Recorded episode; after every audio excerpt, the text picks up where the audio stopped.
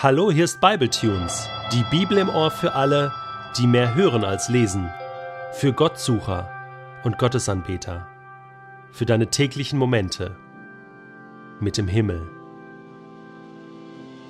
Der heutige Bibletune steht in Apostelgeschichte 27, die Verse 27 bis 44 und wird gelesen aus der neuen Genfer Übersetzung. So kam schließlich die 14. Nacht, in der wir auf dem Adriatischen Meer dahintrieben. Gegen Mitternacht meinten die Seeleute plötzlich Anzeichen dafür zu entdecken, dass wir uns einer Küste näherten. Sie warfen das Lot aus und maßen eine Wassertiefe von 20 Faden.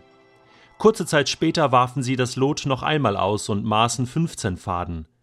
Jetzt packte sie die Angst, wir könnten irgendwo vor der Küste auf ein Riff auflaufen. Sie warfen vom Heck des Schiffes vier Anker aus und wünschten sehnlichst den Tag herbei. In ihrer Verzweiflung machten sie sogar einen Versuch, das Schiff zu verlassen und zu fliehen. Unter dem Vorwand, sie wollten auch vom Bug aus Anker ausbringen, ließen sie das Beiboot zu Wasser. Doch Paulus warnte den Hauptmann und die Soldaten Wenn diese Männer nicht auf dem Schiff bleiben, habt ihr keine Chance, gerettet zu werden. Da kappten die Soldaten die Taue des Beibootes und ließen es davontreiben. Noch bevor es hell wurde, wandte sich Paulus an alle, die auf dem Schiff waren, und bat sie eindringlich etwas zu essen. Heute ist schon der vierzehnte Tag, sagte er, den ihr in Anspannung und Ungewissheit zubringt, und während der ganzen Zeit habt ihr keine richtige Mahlzeit zu euch genommen. Deshalb fordere ich euch jetzt dringend auf, etwas zu essen. Ihr müsst euch stärken, wenn ihr gerettet werden wollt. Ich versichere euch, dass keiner von euch auch nur ein Haar von seinem Kopf verlieren wird. Mit diesen Worten nahm er ein Brot, dankte Gott vor allen dafür, brach ein Stück davon ab und begann zu essen.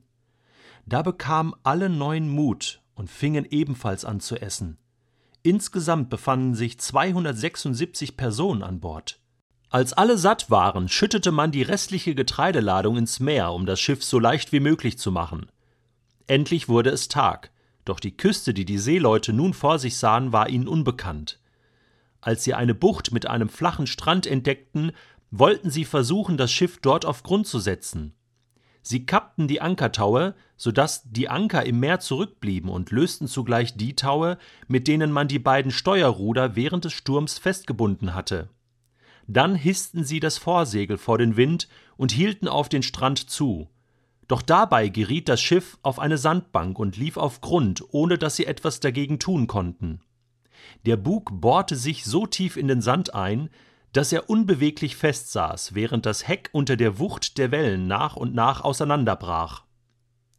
Da beschlossen die Soldaten, die Gefangenen zu töten, damit keiner von ihnen an Land schwimmen und entkommen konnte.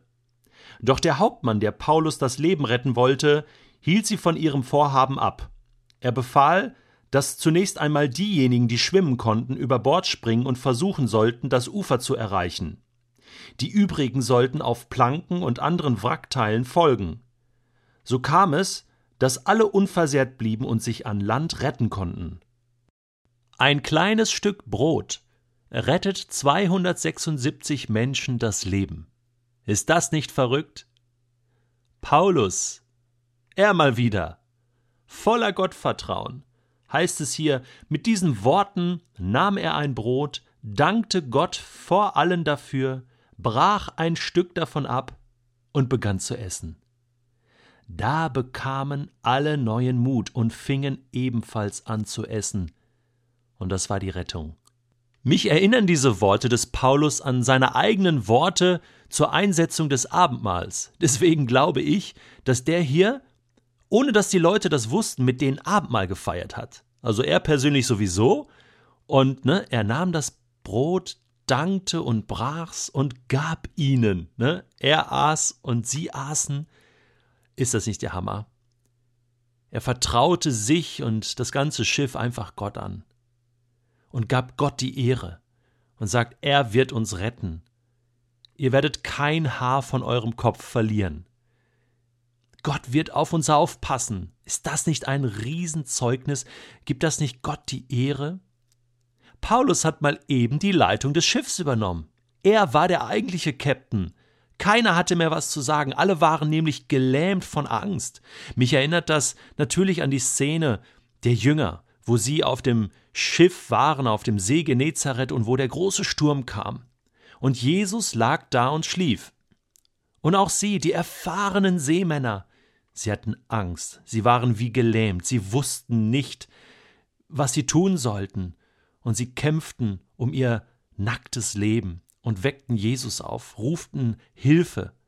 Jetzt war Jesus nicht da, aber Paulus war da, und der war ja mit Jesus unterwegs, der hatte Jesus in sich, der hatte diesen tiefen Glauben in sich, und er meisterte die Situation wie sein Meister damals.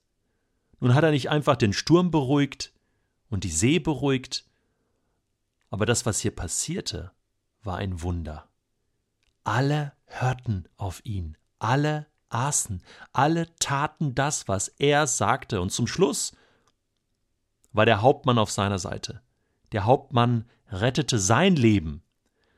Als dann die Gefangenen getötet werden sollte, ganz logisch, ja, die machten da kurzen Prozess, bevor hier einer flieht, werden die alle umgebracht. Aber der Hauptmann war für ihn.